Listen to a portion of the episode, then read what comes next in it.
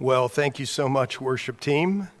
Uh, we certainly appreciate uh, all of you guys and gals uh, leading us in worship here on Sunday mornings. And uh, what a blessing it is to just just to sing out to the Lord. What what a what a blessing! And so uh, we really appreciate everybody who participates in that ministry. Well, do me a favor and turn with me to Uh, First Peter. We're in chapter two. We ought to be in chapter two. We took enough time in chapter one last week. As several of you were texting me during the service, thank you. No, I'm kidding. It's I, I know I'm a, uh, I lost track of time, but I've looked back at the clock that here is here in the sanctuary, and I've noted the time, and so uh, hopefully we're going to land a little earlier Uh, this week. Well, anyway, turn with me to uh, First Peter, and let's just do a little bit of a review. Uh, we're excited to get here to the book of Peter, where uh, uh, obviously uh, Peter is writing this, not Paul. Uh, I, even I can figure that one out, right? Uh, Peter is writing this, not Paul. Paul has written uh, much of the New Testament and many of the letters, and now uh, we are um, coming to a book Uh, written by his contemporary, uh, Peter. And we talked about uh, several things about Peter uh, last week. He had four names, if you want to say it that way. Simon Peter, Simon, Peter, Peter, and Cephas. And Simon was his Jewish name. Cephas, he was Uh, one of the followers of uh, Jesus Christ. Uh, for those who are, are new to the Bible, you'll want to know that. He was from a place called Bethsaida, which is uh, just north of Capernaum, just a little ways on the northern tip of the Sea of Galilee. Uh, he was married. Peter was married. You can see that in First Corinthians nine five.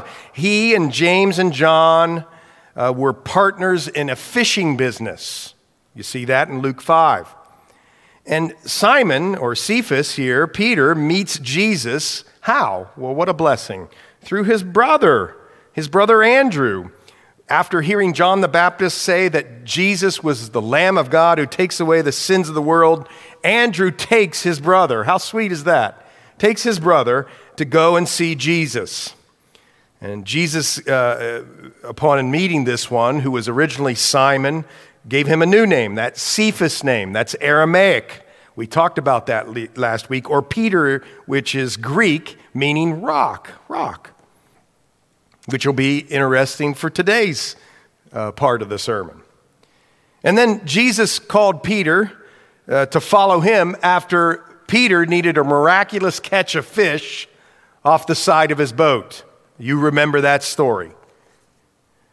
One of the things I really appreciate about Peter, maybe some of you can identify with me, is some of the blunders Peter made during his life. Blunders. You know, when I first started reading the Bible, I thought everybody in it was perfect, saints, nothing went wrong. But then you start to read it and you understand how real the Bible is. It's so real. And here in the New Testament, Peter is one of those guys who turned into a great leader of the early church, one of the spokespeople or the spokesperson for the church. And yet during his life before Christ, he was rash, impetuous, emotional. Remember, Peter was the one who got out to walk on the water. He took his eyes off Jesus and began to sink. And maybe you could say that's a criticism, but I don't know. I think I would have done the same thing, but he did do that. But how about this? Peter took Jesus aside one time and rebuked Jesus. Remember this? When Jesus was speaking that uh, uh, he was going to have to die a death and rise again, Matthew sixteen twenty-two, Peter takes him aside, Jesus, and rebukes him. And then he's corrected by the Lord, of course, but uh, you, you know, that's just something I would do. Uh, Peter did this. He, he got so carried away when the Lord took him up to the Mount of Transfiguration. So carried away. Hey, hey, Lord, hey, Lord, let's let's build something. Let's, oh, I know what we could do. We could build three booths. We could build three booths. Wouldn't that be fantastic? Moses, Elijah, and Jesus. And then when he saw God's glory, he just was silenced. It's just something I would say, foot in mouth. Peter also in the Garden of Gethsemane, you remember this? He took out a sword and attacked the servant of the high priest, Malchus, and cut off his ear. Can you imagine that scene? The ear lopped off on the ground. Whatever, Jesus picks it up, brushes it off. You're healed. And yet, Jesus didn't give up on him. In fact, it got to the point on the night in which he was marching through his trials that Jesus, that Jesus here knew that Peter was denying him, knew that he was denying him to people in the crowds. And yet they met eyes, and there was this grace in the eyes of Jesus towards Peter. He had eyes of grace. And yet it's it's a mix-up, right? You look at these things and you go, wow. Uh, amazingly, Peter had all these faults, if you want to call them faults, faults. And yet Jesus knew and could see the potential in Peter, and that's just like you and us. And just like you and us. And here, Peter then writes down these books for all of time so that we could uh, glean from all the things that Jesus and the others had been teaching Peter. It's a book that focuses on, remember we said some words last week? It focuses on hope. Hope. It's not hope of like, ho- I hope so, I hope that comes to happen. No, it's a confident, uh, confidence and an assurance of future glory and blessing. Oh my, hope. People need hope, folks. People need hope now. They needed it three months ago. Yes, of course people needed hope. But boy, do they need hope now. We need hope. Hope. What else? Faith. It's a book of faith. We've been talking a lot about faith uh, because we've going through books that stress faith, Hebrews and others, surrendering all to God. Surrendering all to God, everything, your mind, your will, your emotions, your actions, your thought life, your financial life, your sex life, your hobbies, your career, everything. Surrendering all to God and obeying His word, obeying His word, despite circumstances or even consequences. Despite circumstances or consequences, let that sink in. Despite the consequences, that's faith. You would obey the Lord because He's the Lord and He's good and He has what's best for you ultimately. Well, another word we've been concentrating on as we think of this book is grace. Grace. I gave you Warren Wiersbe's definition. I try to give you different uh, definitions of grace uh, that uh, thinkers have thought of because grace is multifaceted. Warren Wiersbe's was, or is, God's generous favor, generous favor to undeserving sinners and needy saints. Undeserving sinners and needy saints, when we depend on God's grace, we can endure suffering and turn trials into triumphs. Warren Wiersbe, grace. We also talked a lot about peace last week uh, because remember, Peter's salutation was grace to you and peace, both the Greek greeting and the Jewish greeting. And in order to have peace, we see and live in the grace. We surrender to God's grace. We yield to God's grace. We thank God for His grace, and it's grace in which we stand, grace in which we obey, grace in which we give thanksgiving, grace in which we come first into the family of God, and then grace for living daily the family of God. What a book. What a book. And then the last thing we talked about, or well, we talked about a lot of things last week, but was that Peter was writing this at a time when there was great persecution. He probably wrote it from Rome. He called it Babylon. And he was writing this letter, preparing these churches that he uh, sets forth in verse one. In Turkey or Asia Minor, these churches, he was preparing these churches for intense persecution. You see, persecution was happening in sixty-four, sixty-five, all those sorts A D, Uh, through Nero, and I talked about that. He was killing the Christians and blaming them for things that he had done. We talked about that. But now there's some indication in the historians that the persecution was going to spread to all Roman provinces, to all Roman provinces, and he was preparing them for the persecution.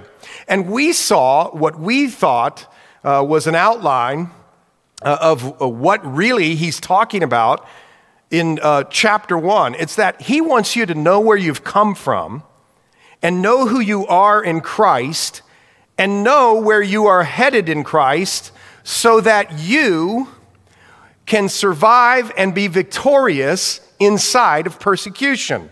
In fact, I went so long last week, wink, wink, that I fe- uh, uh, fe- uh, fear, excuse me, and I'm fretting that you missed the last verse uh, because it should bring balm to your soul, and it does to mine. It says this in twenty-five, now this is the word which by the gospel was preached to you. So on a uh, on a near scale, of course, he just has um, quoted from the Old Testament, Isaiah forty there, but also knowing that this word is what was already preached to you. I want you to catch that. Peter was reminding them of something that they already knew. See, sometimes as Christians, I think what we think is, oh, wow, we, you know, like magic fairy dust. If we just do the one-year Bible and we go through First Peter, well, I've read the Bible, so it'll happen. N- no. There's this thing called yielding and obeying the word that we must do. And sometimes, because of, especially in this uh, culture, we get so off track about what's important and what's not important. Materialism, movies, hobbies, uh, uh, careers, relationships. And we put them above the Lord, that we become fickle or we get off track. And Peter, I think, under the inspiration of the Holy Spirit, is saying, hold on here. Life is going to get hard, and it, it will get hard even now. It's hard right now. People are tired of being shut up in a house or wherever, or whatever's happening to them now. Life is hard, and, and what Peter says is the remedy, quote unquote, is to remind people of what they already know. See, I think people checked out by the late hour last week, but that's important. And when you go through what Peter was talking about, you see that he was talking about salvation. He's begotten us again, verse uh, three, to a living hope. And then he talks about what we'll do in the trials. And then I hope you didn't miss this, starting in verse ten, of this salvation. Listen, the prophets have inquired and searched carefully. And what was prophesied about? It was grace. God is the God of grace in the Old Testament and the New Testament. And then he talked about how we would live before God under grace. And verse thirteen there, we, how we would live before God under grace, soberly, holy, because our Father is holy, without partiality. We've been brought back. Uh, bought, excuse me, verse nineteen, with the precious blood of Christ. We've been brought out of sin and saved from death, just like the Passover. Remember that those are the things that the angels love to look for in heaven. That's what heaven's looking for. Heaven's looking for salvation. And I'm praying that even as today, as we go through uh, this word, that salvation Uh, would come to somebody who's listening, or many who were listening who don't know the Lord in a real and saving way. So we start in chapter two. We start in chapter two with verse one here. Peter, under the inspiration of the Holy Spirit, writes this: therefore, laying aside all malice, all deceit, hypocrisy, envy, and all evil speaking, as newborn babes, desire the pure milk of the word, that you may grow thereby. If indeed you have tasted that the Lord is gracious. Coming to him as to a living stone, rejected indeed by men, but chosen by God and precious. You also, as living stones, are being built up a spiritual house, a holy priesthood, to offer up spiritual sacrifices acceptable to God through Jesus Christ. Therefore, it's also contained in the Scriptures, behold, I lay in Zion a chief cornerstone, elect, precious, and he who believes on him will by no means be put to shame. Therefore, to you who believe, he is precious, but to those who are disobedient, the stone which the builders rejected has become the chief cornerstone, and a stone of stumbling and a rock of offense. They stumble, being disobedient to the word to which they were also, or they also were appointed.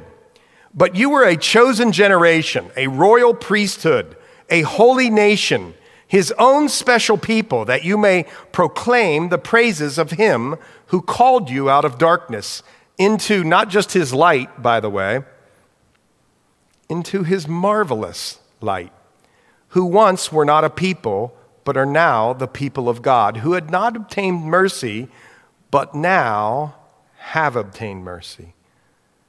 So do me a favor, pray with me before we start verse one. Thank you, Lord, for this wonderful chapter of the Bible. We thank you, Lord, that you are going to speak to us in a mighty way, taking the child of God, giving him the word of God by the Spirit of God, and doing something amazing in our hearts. Lord, we're looking forward to it, and we're praying, Lord, that you'd give us the grace to live it out. And oh, by the way, Lord, if there's anyone listening or watching who don't know if they're going to heaven, we pray, Lord, that after today they would know. In Jesus' name, amen. Well, if it's possible, well, let me tell you, it is possible that the pastor can fall in love again with a piece of scripture, uh, a portion of scripture. That's happened for me this week. That's happened. I, uh, no one is more blessed than me to be able to study uh, these uh, chapters on a continuing basis and to look into all the things and all the implications of what the Lord is speaking to us through his word. I'm blessed, and I've fallen in love again with this chapter. My one of my boys was telling me, "Man, Dad, when are you going to do First Peter? When are you, when are you going to do First Peter?" A couple months ago, and I was like, "Yeah, yeah, we'll get to it." And uh, I confess to you, I was way too cavalier. This is holy ground. Now, what he's just talked to us about at the end of um, uh, chapter one is the enduring word of God.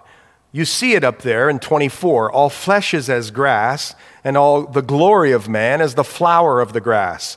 The grass withers and its flower falls away, but the word of the Lord endures forever in Isaiah forty-eight, or forty, verse eight. Now this is the word by which the gospel was preached to you. We just spoke of that. He gives them what they already know. And we said last week, and it's so true, if there's one thing that you can depend upon, and you know it's true and right, and there's no deviation from it, there's no um, falling away, there's no error in it, it's the Word of God. It's able to um, satisfy or teach us doctrine and reprove us and correct us, Timothy tells us. It can do all kinds of things. It can do spiritual surgery in our hearts, because the Bible is not just words on a page, it's living, Hebrews tells us, and active. It's powerful. It's powerful. In fact, in Isaiah fifty-five, God compares the words that he speaks as the rain or the snow. Don't you love a snowstorm or a rainstorm? Don't you love it uh, when it's just coming down? It's just coming down, or a snowstorm out in the woods, and it's just pouring, and it's just, there's no end in sight. And you know, although this isn't exactly true, but the, the, the rain's not going to go back up that way. Now, I know about condensation and all that sort of thing, but it goes and does what it's intended for. What's it intended for? To nourish the earth. And it gets its job done. And this is interesting. You don't really see the rain or the snow working. You understand? It goes into the ground. You, it does what it needs to do. It nourishes and all that, but you don't see it. You see the results of it. You see the results, the green grass or the trees or the bushes, et cetera. That's what it does. And God in Isaiah fifty-five says, that's what my word is like. And when I water the earth, I know it's going, the Lord says, to bring forth and bud. It's going to do its work. It goes forth from my mouth. It shall not return void. The word of God is powerful. And for those, now ready, you're going to have to flip one page, who've been begotten again to a living hope. They've been born again. John chapter three. For those who are born again, here's one of those indicator lights that probably are on, should be on your spiritual dashboard. Do you love the Word of God or not? Uh, do you love the Word of God or not? Here, here what he says is, given that the Word of God is powerful and will accomplish all that I set out to do, the Lord says. Got it? Given that, here's what I want you to do uh, through Peter. I want you to take off the clothes or lay aside. That's the phrase in the Greek. I want you to take off the clothes of malice. Now think about what malice is. Malice is that long burn. It's that thing when somebody does something to you and you say, hmm, okay, I'm going to note that. I might not get them back today or tomorrow or next week, but I'm getting them back. And I'm not, you ever heard people say this? I won't forget that. And then for months or weeks or months or years, people stew and they stew and they think out. That's malice. They plan out. They understand. They set their minds towards, boom, doing something wrong or bad to somebody else. That's malice. It's thinking about it beforehand, and it's evil. And here, let's be honest with ourselves, folks. For Christians who've been gotten again to a living hope, the things that the prophets prophesied about and angels desire to look into, you and I and we are to lay aside all malice. Vengeance is mine, says the Lord. That's up to him. You're to get rid of, I'm to get rid of, we're to get rid of deceit, manipulations. Come on now, be honest with yourself. You manipulate or you try to manipulate things and people. That's all tied up into the worry that you have. And you uh, deceive and you have guile. In the King James, it's guile, I believe. That thing where you trick people. Sometimes we even can trick people into thinking we're nicer than we are or more spiritual than we are. And then closely related to that is hypocrisy.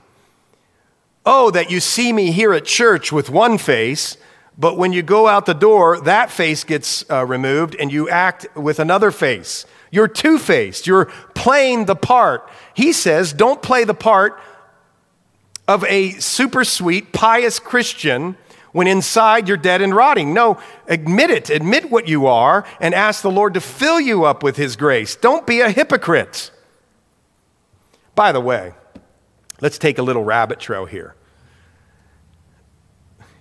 If you're staying away from church because you say you're tired of the hypocrites at church, well, then you probably shouldn't join any church because you're going to make it a hypocritical church because all of us are hypocrites to some degree or not. And what we're saying here is we want to, to put that off so that the Lord can fill us up by his grace with his life. And it's important that we lay aside this malice, this deceit, this hypocrisy, and this really the, the end of all evils, envy. Oh, that we wouldn't envy people in their material things or their positions in the church or whatever. And all evil speaking, and that's specifically aimed at gossip and slander and backbiting. He's saying, therefore, knowing uh, all of these things in chapter one, what I want you to do, Peter says, is to take off those clothes, the old man, the things that are malicious and deceitful and hypocritical and envious and gossipy, if that's a word, and replace it. Look at this. Look at this. Replace it. Don't spend your time on those things. You ever met that person They, they say it all the time. Just go out on Facebook. I bet you find it within three minutes. People who are either like drama and they say so on Facebook are always saying, why am I always involved in drama? Well, you're always involved in drama because you're dramatic. And here, what he's saying is, take those off and now do something else. Fill up your time with something else. Like a newborn baby, do this. Desire pure or the pure milk of the word. Now, you know this because we've uh, been traveling together for a while. Paul uses these things, the other, uh, um, one of the other main writers of the uh, New Testament in his letters, right? He, in First Corinthians, uh, uh, he feeds the Christians with milk, but he doesn't want them to stay at that stage. He wants them to advance to meat. You remember that? Uh, He thinks of uh, uh, feeding the Thessalonians, like caring for a baby by the word. That's in First Thessalonians two seven. Uh, the writer of Hebrews, we talked about that uh, at length. Uh, don't stay at milk stage, move on to the meat. But you do need the milk stage, folks. Uh, by the way, the word is also described as being bread, Matthew uh, chapter four, I believe, and honey. In Psalm one nineteen, one oh three, so honey. And so there's these uh, pictures of, of eating or taking in the word. But here he says like newborn babes. So let's think about that.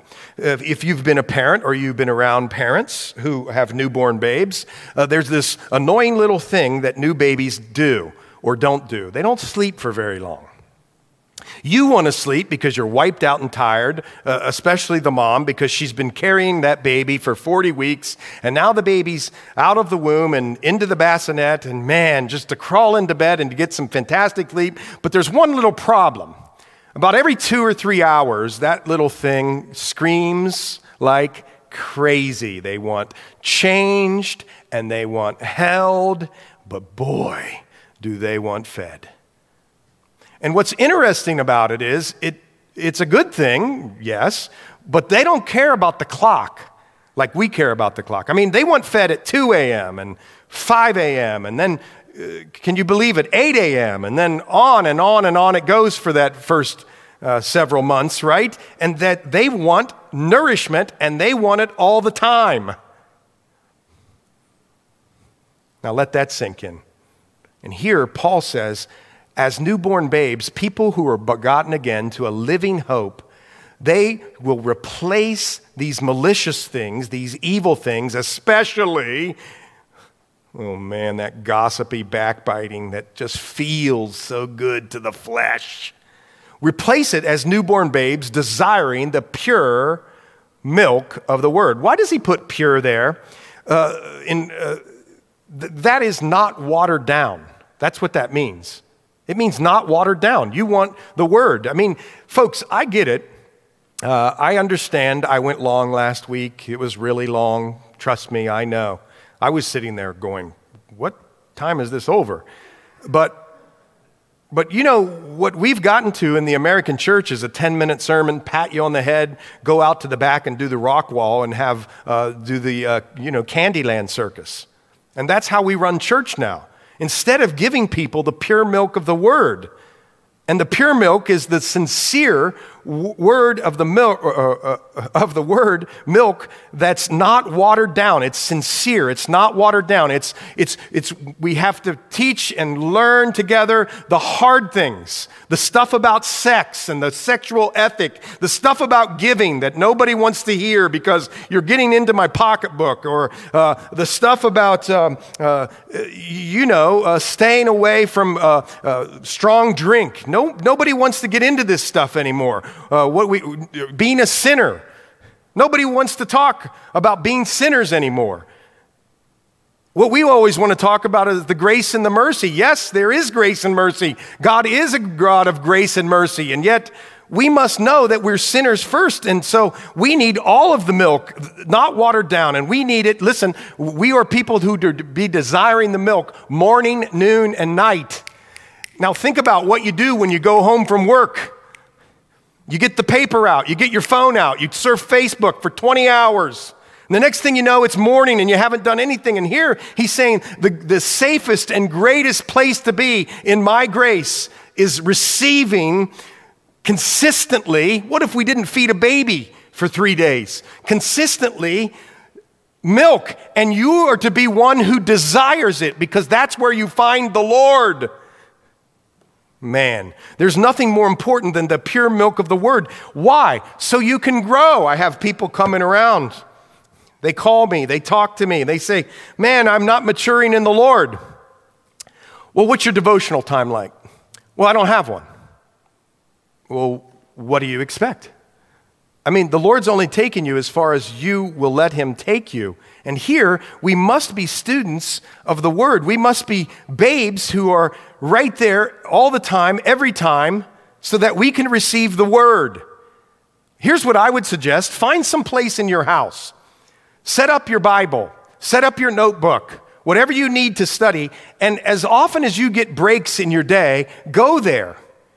And study the word, five minutes, ten minutes, one hour, thirty minutes, whatever it is. If indeed then, see, you're going to grow thereby, if indeed you have tasted that the Lord is gracious. Look, here's what you'll do. You'll lay aside malice, deceit, all these things, desiring the pure milk of the word. If indeed you have tasted that the Lord is gracious, one who has discovered Christ through the grace of God, and the Holy Spirit comes to live in their life, one of the things that you're going to do is you're going to desire the pure milk of the word. And then what you're going to do is you're going to, through the word, by faith, watch this, taste that the Lord is good. He gets this from the Psalms, right? Tozer says this. What does it mean to taste that the Lord is gracious? It's to experience, lived through, to experience a, and live through things in order that a situation or a thing may be real to us, and we'll find and discover his everlasting love in the middle of it. We'll, we'll experience and live through things in order that something may be real to us. Do you get it? He's saying it's like it's like the most wonderful, I hate to say dare, but it's almost like a dare. It's like this adventuresome, loving dare. It's almost like the Lord saying, would you dare come on this adventure with me of life? Would you taste and see, please, that the Lord is good and gracious? Come to me, and just through my word, you're going to find all the grace that you've ever need for life and godliness. And then you'll be able to prove the Lord more and more. That should be a song. Oh, it is a song. That we would prove him more and more, that we would cast our cares upon the Lord, and the Lord would give us peace, that we would express to the Lord how hurt we are, and ask him to heal and to mend and to bring us to a place of wholeness. Oh, and when he does it, to stand up and say, wow, by God's grace, I've tasted and seen that you have been so gracious, Lord. And now the word comes alive to me in ways that I can't even describe to people. It's so real to me. That's what he's talking about here. That's the relationship for a begotten again Christian. Well, then it says in verse four, coming to him as to a living stone, rejected indeed by men, but chosen by, chosen by God and precious. You also as living stones are being built up a spiritual house. Well, we're coming to uh, a living stone. Uh, our worship team uh, sang Cornerstone, that song Cornerstone today. Yes, we're coming to the living stone. Turn with me over to Ephesians chapter two, just real quick. Ephesians chapter two, I want you to see it. Ephesians chapter two, go in verse nineteen. Now therefore, you are no longer strangers and foreigners. Who's writing this? Paul.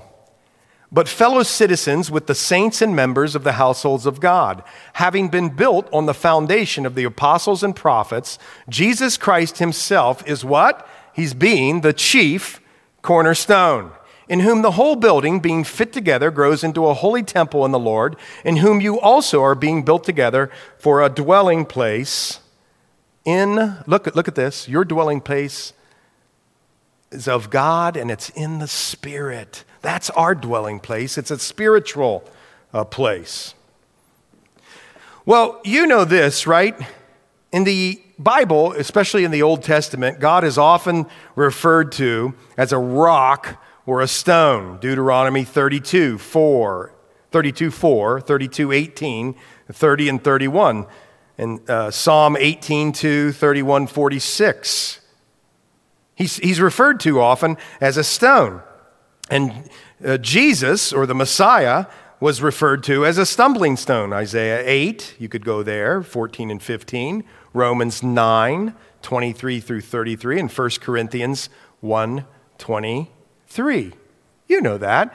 And Jesus uh, himself is called our chief cornerstone. Now let me tell you a little bit about tradition. When Solomon's temple, or the temple, was being built, do you know there's a tradition that says that um, uh, they quarried the stone, and so they started sending the stones, these massive stones, up to the temple, and they got several up there uh, around, ready to start to build on the cornerstone foundation, and nobody up on the Temple Mount could find the cornerstone because somebody had mistakenly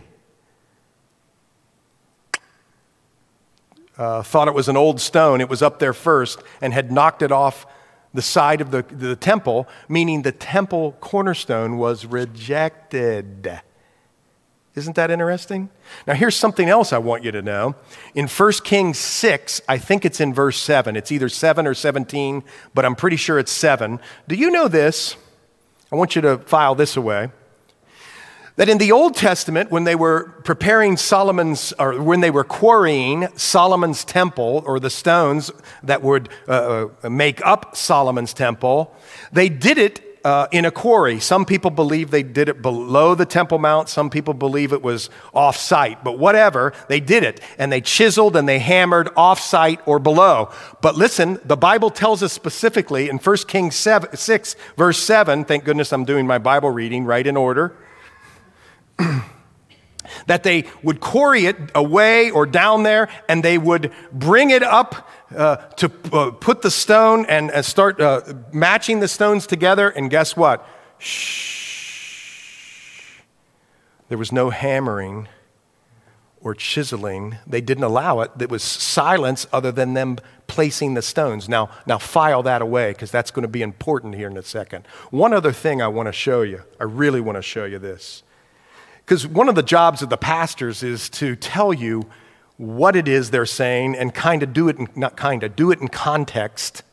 Why are they saying it? Why, why in the world is Peter talking to us about stones? Of course, God was called a stone in the Old Testament. Jesus, or the Messiah, was prophesied that he'd be a stumbling stone, right? I read you the scriptures, but then there's one really important one, I think.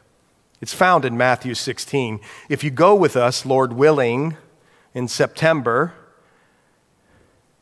to Israel, we're going to go to this site and we're going to talk about this very story. Uh, but Matthew sixteen, a very famous story happens. You know it. Many of you can quote it. Peter confesses Jesus as the Christ. Remember this? Listen to what happens, this interplay between Jesus and Peter. When Jesus came into the region of Caesarea Philippi, that's way up north by Mount Hermon. It's way up north. He asked his disciples, saying, "Who do men say that I, the Son of Man, am?" He called himself a messianic reference, Daniel seven thirteen. So they said, "Some say John the Baptist." Oh, by the way, this is in verse thirteen and verse fourteen. Sorry about that. So they said, "Some say John the Baptist, some Elijah, and others Jeremiah or one of the prophets." So he says to them, look, he drills down, man. He doesn't let them off the hook. He does it so nice and lovingly, but he does it perfectly. He drills down and he says, "But who do you say that I am?" And Simon Peter answered and said, Simon Peter, the guy who's writing our book for us here in First Peter, he said, "Well, you're the Christ, the Son of the living God."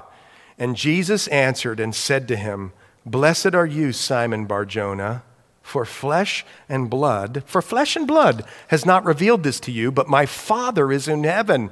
And I also say to you that you are Peter. Do, new name means rock.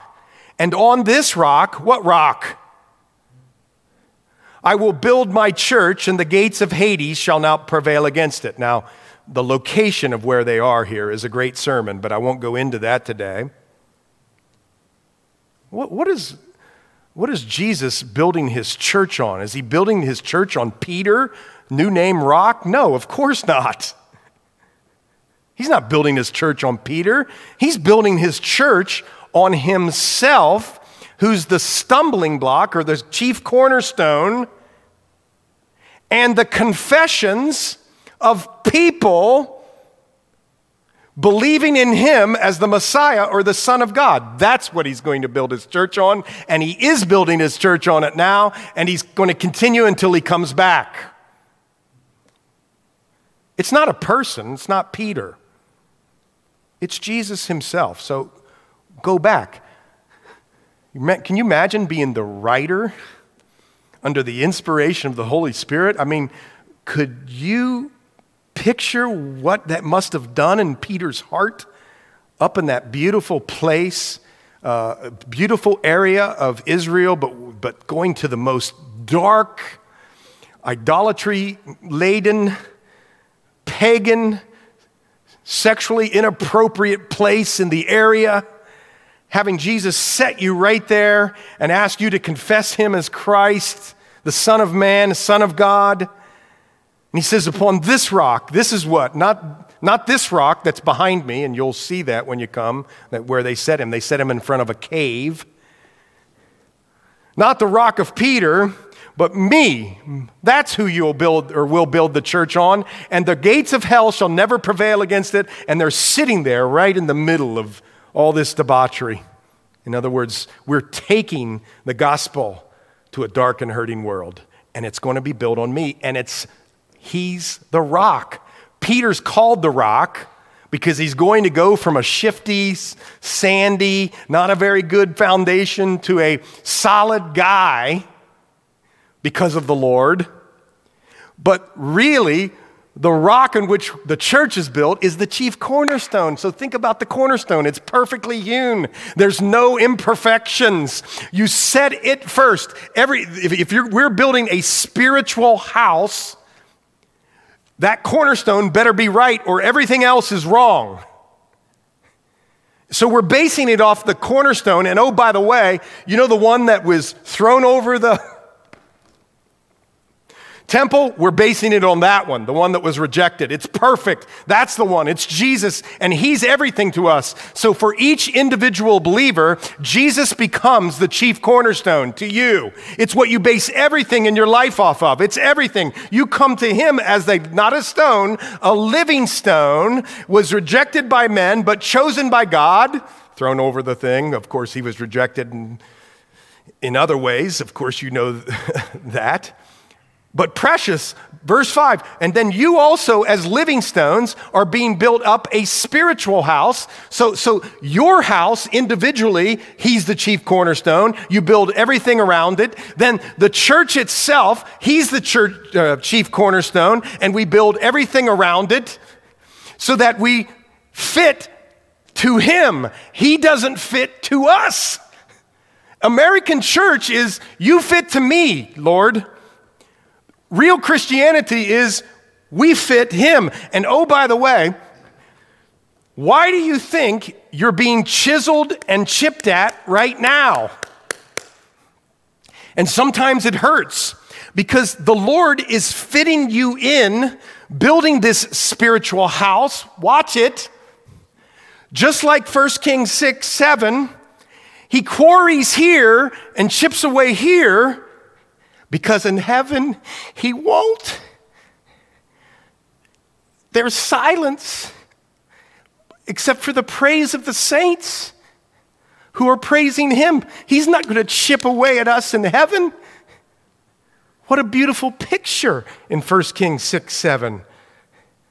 I've always wondered, why is that? Well, well, he's fitting his people together where he, you know, onto him or around him and preparing us for heaven. Because remember in Hebrews, the tabernacle and the temple is the patterned after the heavenly, the heavenly tabernacle, the throne room. Remember that?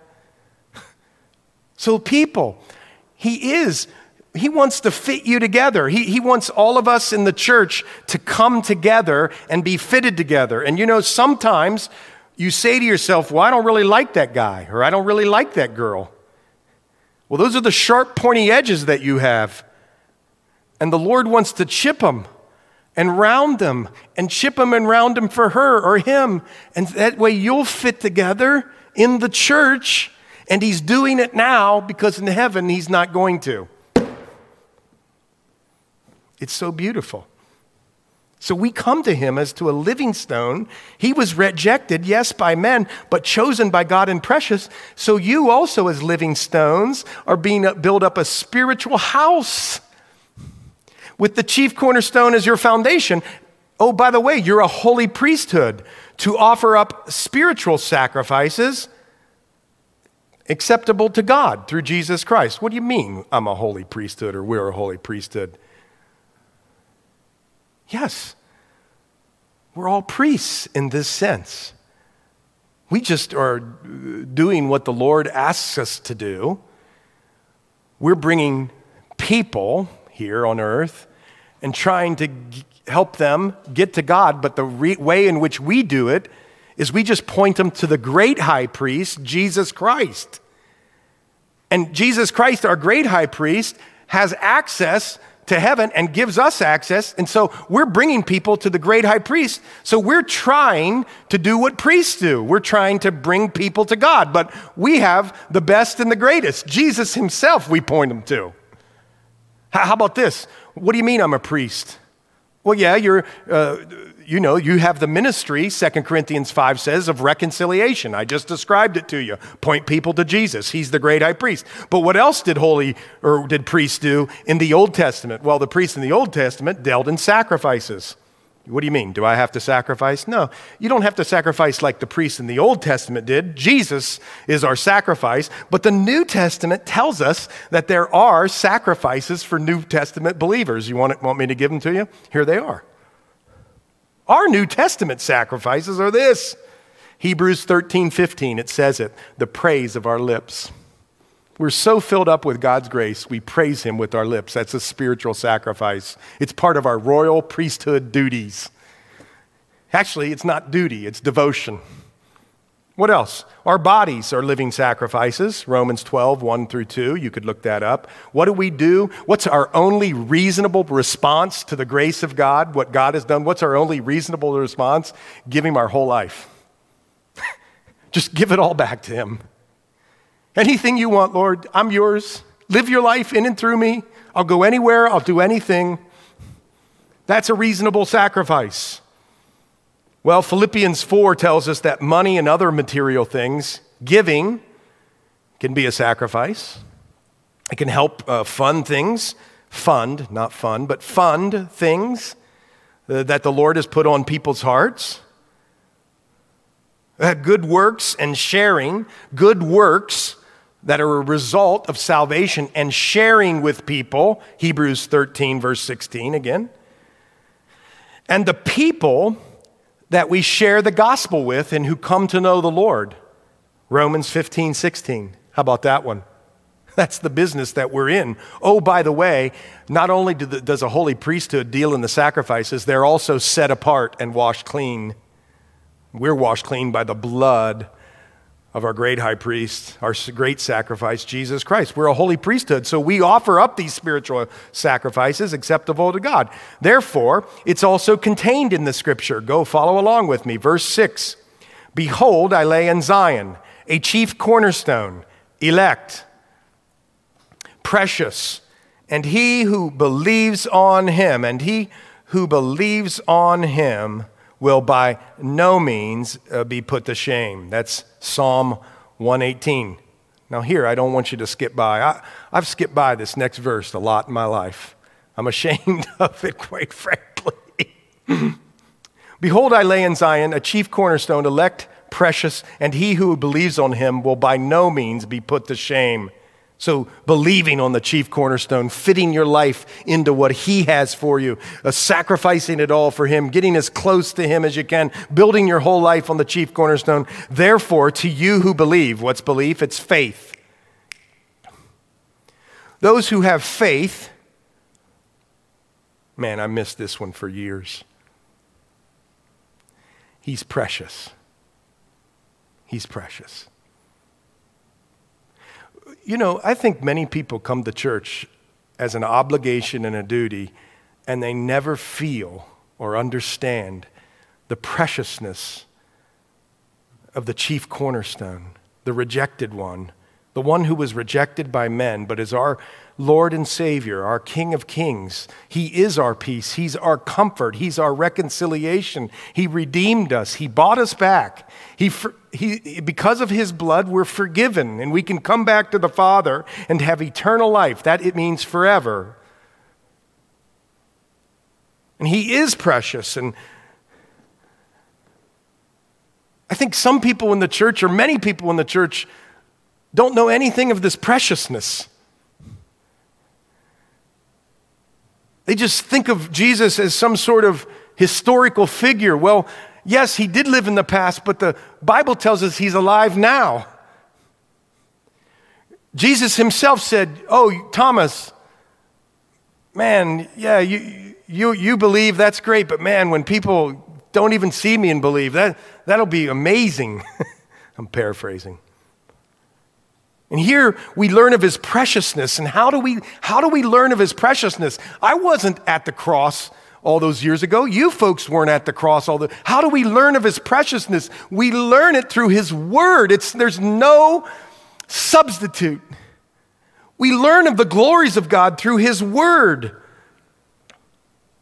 Therefore, to us who believe, he's precious. And I'm wondering now, I'm wondering to you, or asking you, and And saying to you, do you think Jesus is precious, or is he just a historical figure and something you check off on your weekly list? The Lord, to those who believe, because of the word of God, actually what he accomplished and the, the word that's set forth about him, we can know him in a precious way and consider him precious. Tozer said this, our Lord is most precious to those who are best acquainted with him. Excuse me, Spurgeon said that. Our Lord is most precious to those who are best acquainted with him. By the way, this was Charles Spurgeon's first, Charles Spurgeon's first sermon in a little cottage. He spoke on Second Peter two, or First Peter two seven. Therefore, to you who believes, he's precious. How about this? That you've been a lonely person and you've read the scriptures and said, oh, or, or learned that God would never leave us nor forsake us. He sent us the Spirit of Christ into our life. And when you know that and understand that in a way that you've experienced, see, what happens is the Lord becomes precious to you. He is precious, but to you who believe, who've in faith said, oh, you say I'm not alone, I believe I'm not alone, to him or her, the Lord becomes precious. You see it? To those who've been anxious and they've read the scriptures, he'll keep him or her in perfect peace whose mind is stayed on him. And they've learned that and experienced it by faith. He becomes precious to know that he's saved us and bought us and given us access to the throne room where we can go in and cry, Father, Abba, I need mercy and grace. And the Father, because of the blood of the Son, says, here, son, it's yours. Or here, daughter, it's yours. I need something for life and godliness here today. Lord, he says, I've got everything you need for life and godliness. Here it is. By faith, receive it. And when you do, see, the Lord becomes precious to us. Well, go on. But to those who are disobedient, the stone which the builders rejected has become the chief cornerstone, and a stone of stumbling, and a rock of offense. And a rock of offense. By the way, Jesus quoted this. Turn with me to Matthew twenty-one. Jesus himself applied this uh, portion of Scripture uh, to himself. Matthew twenty-one. Go there. Uh, we'll look at it. In the parable of the wicked vine dresser, starting around uh, verse thirty-three, there was a certain landowner. He planted a vineyard, remember that, and he leased it to vine dressers. And he sent his servant to the vine dressers to get the fruit, and the vine dressers took his servants, beat one, killed one, stoned another. Again, he sent other servants, more than the first. They did. They killed them. Then last of all, he sent his son. Come on, they'll respect my son, the vine dresser. And, and the vine dressers see the son, and they say among themselves, hey, this is the heir. Let's kill him. So they cast him out and killed him. Therefore, when the owner of the vineyard, verse forty, comes, what will he do? And they said to him, verse forty-one, he will destroy those wicked men miserably and lease his vineyard to the other vine dressers who will re- render to him the fruits in their seasons. He's talking to the nation of Israel here, Jesus is, in Matthew twenty-one. And Jesus says to them, have you never read in the Scriptures, I think he said it with so much grace, the stone which the builders re- rejected has become the chief cornerstone. This was the Lord's doing, and it's marvelous in our eyes. And if you flip back to First Peter, see, for those who are, don't believe, who don't come to Christ by faith, he's a stone of stumbling and a rock of offense. Isaiah eight there, a stone of stumbling and a rock of offense. And they stumble and are disobedient to the word uh, to which they also were appointed. They're disobedient to the word. They were appointed to this. Uh, the Lord's heart is that none would perish. But see, the, the answer, the ultimate uh, litmus test for all that we do and all that we say and all that we believe is whether or not uh, here in this life we surrender our lives to the rock, the chief cornerstone, Jesus Christ himself. And for those who do, he becomes precious. And for those who don't, who are disobedient, they're uh, off to everlasting damnation, torment, a life of eternity, knowing they could have avoided this, and they put it off or didn't believe. But here in verse nine, look what he does. He shifts gears, and he says, now remember why they're writing this. They're writing it because they're going to go through immense persecution, terrible persecution. So he wants them to remember who they are. You're a chosen generation. By the way, this portion of Scripture, verse nine here, if you looked in the Old Testament, I won't give you all the Scriptures here now, but this is a description of Israel, what they were supposed to be, but they were disobedient and they didn't become. And so now he's not uh, saying that Israel doesn't have a future. There is a future for Israel, but now, but here he's saying, look, since Israel, they didn't uh, believe, now we've uh, brought in the Gentiles, and so there's this new thing. There's this church, the church, the bride of Christ, and they're a chosen generation. It feels good when you're chosen. We talked about that last week. Boy, does it feel good to be chosen, but boy, does it feel bad to be left out. And he's saying a whole generation, you you people, you you folks who who don't or aren't stumbled by the chief cornerstone, but make him precious or have he's become precious in your life. You're a chosen generation. You're a royal priesthood. I already talked about that. A royal priesthood who deals in the sacrifices of the New Testament, lips, giving, whole life, et cetera. What else are we? What else are we? Well, we're uh, his own special people. Doesn't that make you feel good? In other words, we're this because we belong to God. In Acts twenty, he says, uh, around verse twenty-six or so, he says, his church is his because it was purchased by the blood of Jesus. That's why we're special. It's, I got news for you. It's not because we're any great shakes. It's because our Lord is precious, and he paid it all by the precious blood of himself. His blood he gave and he died and he rose again. We're special that way. So what are we special uh, now that we know this? Look at this. Even in the midst of intense persecution, are you being persecuted at work? Are you being persecuted in life, wherever? Are you being persecuted? Uh, are you coming under intense scrutiny? Well, what are you called to do based on everything you are? Proclaim the praises of him who called you out of darkness.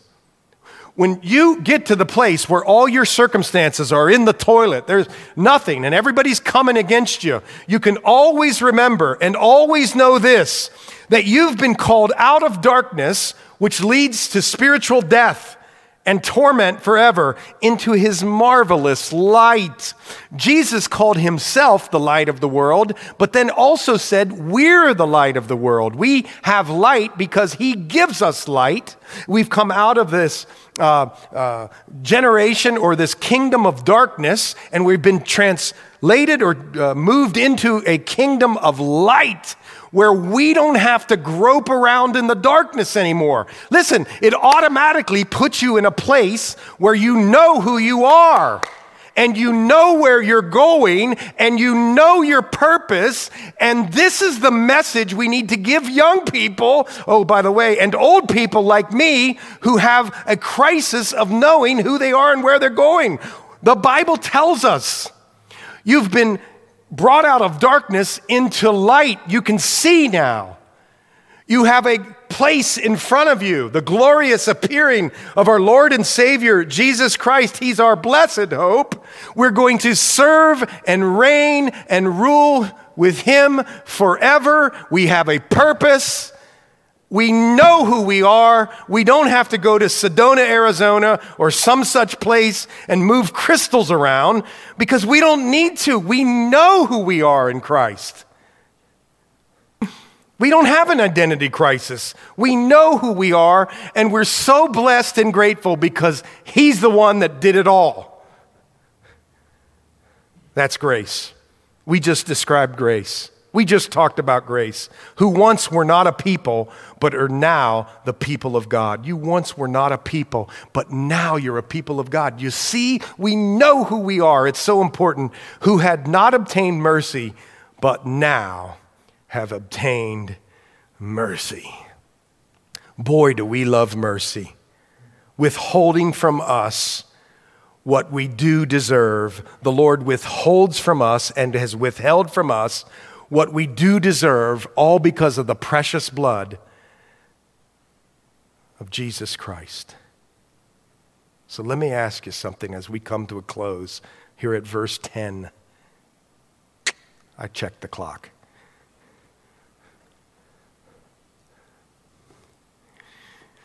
Do you know where you're going? If you died today, would you know where you would go?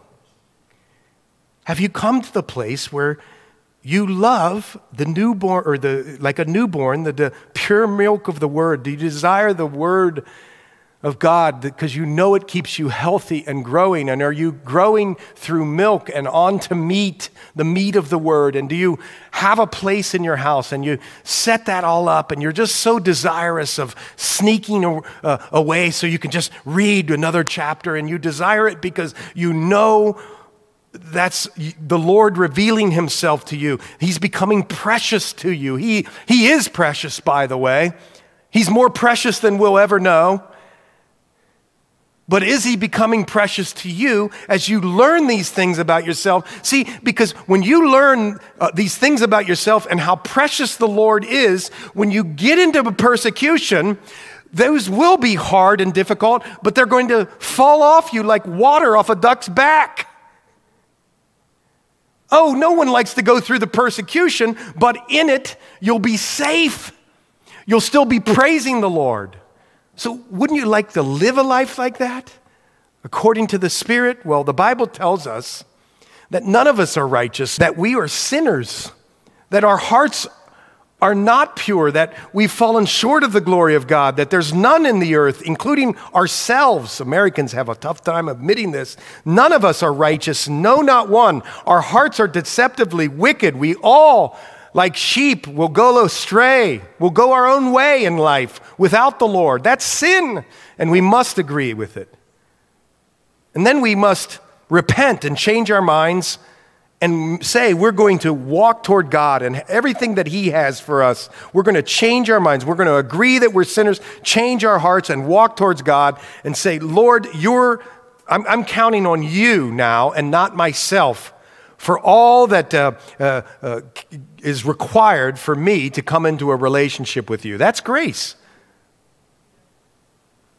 And say, Lord, you, you, you just pray something like this. Lord, I'm a sinner. And I want to be saved by grace, the Bible tells us, through faith.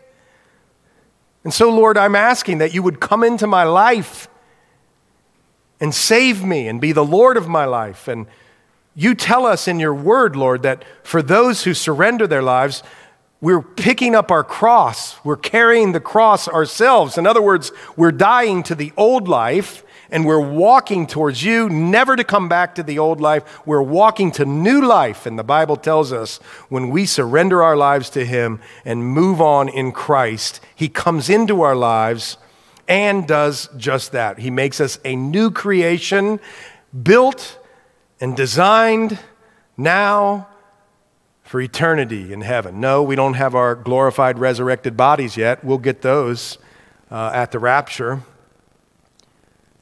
But now we're, there's a spot reserved for us in heaven, a spot reserved for us or heaven. And so if you're watching this or you've never done this, you've never surrendered your life to Christ, or if you say you don't know where you're going if you died today, heaven or hell, you just don't know. You think you've been good, but you don't. You can know today. The Bible says today is the day of salvation. First John says we can know that we have eternal life when we base everything on Jesus. John seventeen three says this is eternal life, that we know God through Jesus Christ, that we know him in a real way. We know all the grace that he's given us, his son. We surrender our lives and count on the finished work of Jesus Christ at the cross and his resurrection. We surrender to that. He comes into our lives. And the Bible says we have eternal life. And so I'm praying as we close this up that you would come to know the Lord in that way if you don't. And if you're here and you've You just, you, you've, you've made every, and we're going to ask the, the folks to come up and they're going to lead us in worship. If you've made everything else in your life more important than seeking God and his word, I'm praying that you would lay aside all the things that you need to lay aside. Then, of course, I'm praying that the Lord would become precious to you through his word. So let's bow our heads and let's pray that. Lord, for those who don't know whether they're going to heaven or not, we're praying right now, Lord, for them. We're saying, Lord, uh, uh, that you would impact their hearts, that you would pierce their hearts right now. They would pray a prayer of repentance and not just pray it, but in their hearts mean it with sincerity and give their life over to you and count on your finished work at the cross, Lord, and your resurrection, so that you're justified, counted not guilty, and righteousness is imputed to them, and that they're in right standing with you, Lord. We're praying that that happens now. And those, for the rest of us, those who have surrendered our lives to Christ, but we're not growing, I'm praying, Lord, that these folks would put aside all the toys of this life and return to what's important. I'm praying that for myself. Lord, when we leave here, I'm praying that this beautiful chapter, verses one through ten, you would knit these things to our hearts so that we could go out and love a hurting and dying world as a chosen generation, a royal priesthood, a holy nation, your own special people. May we go out in the midst of life and proclaim the, your praises, who you've called us out of darkness into light. We thank you and we love you, but we know you, we love you because you first loved us. In Jesus' name, amen.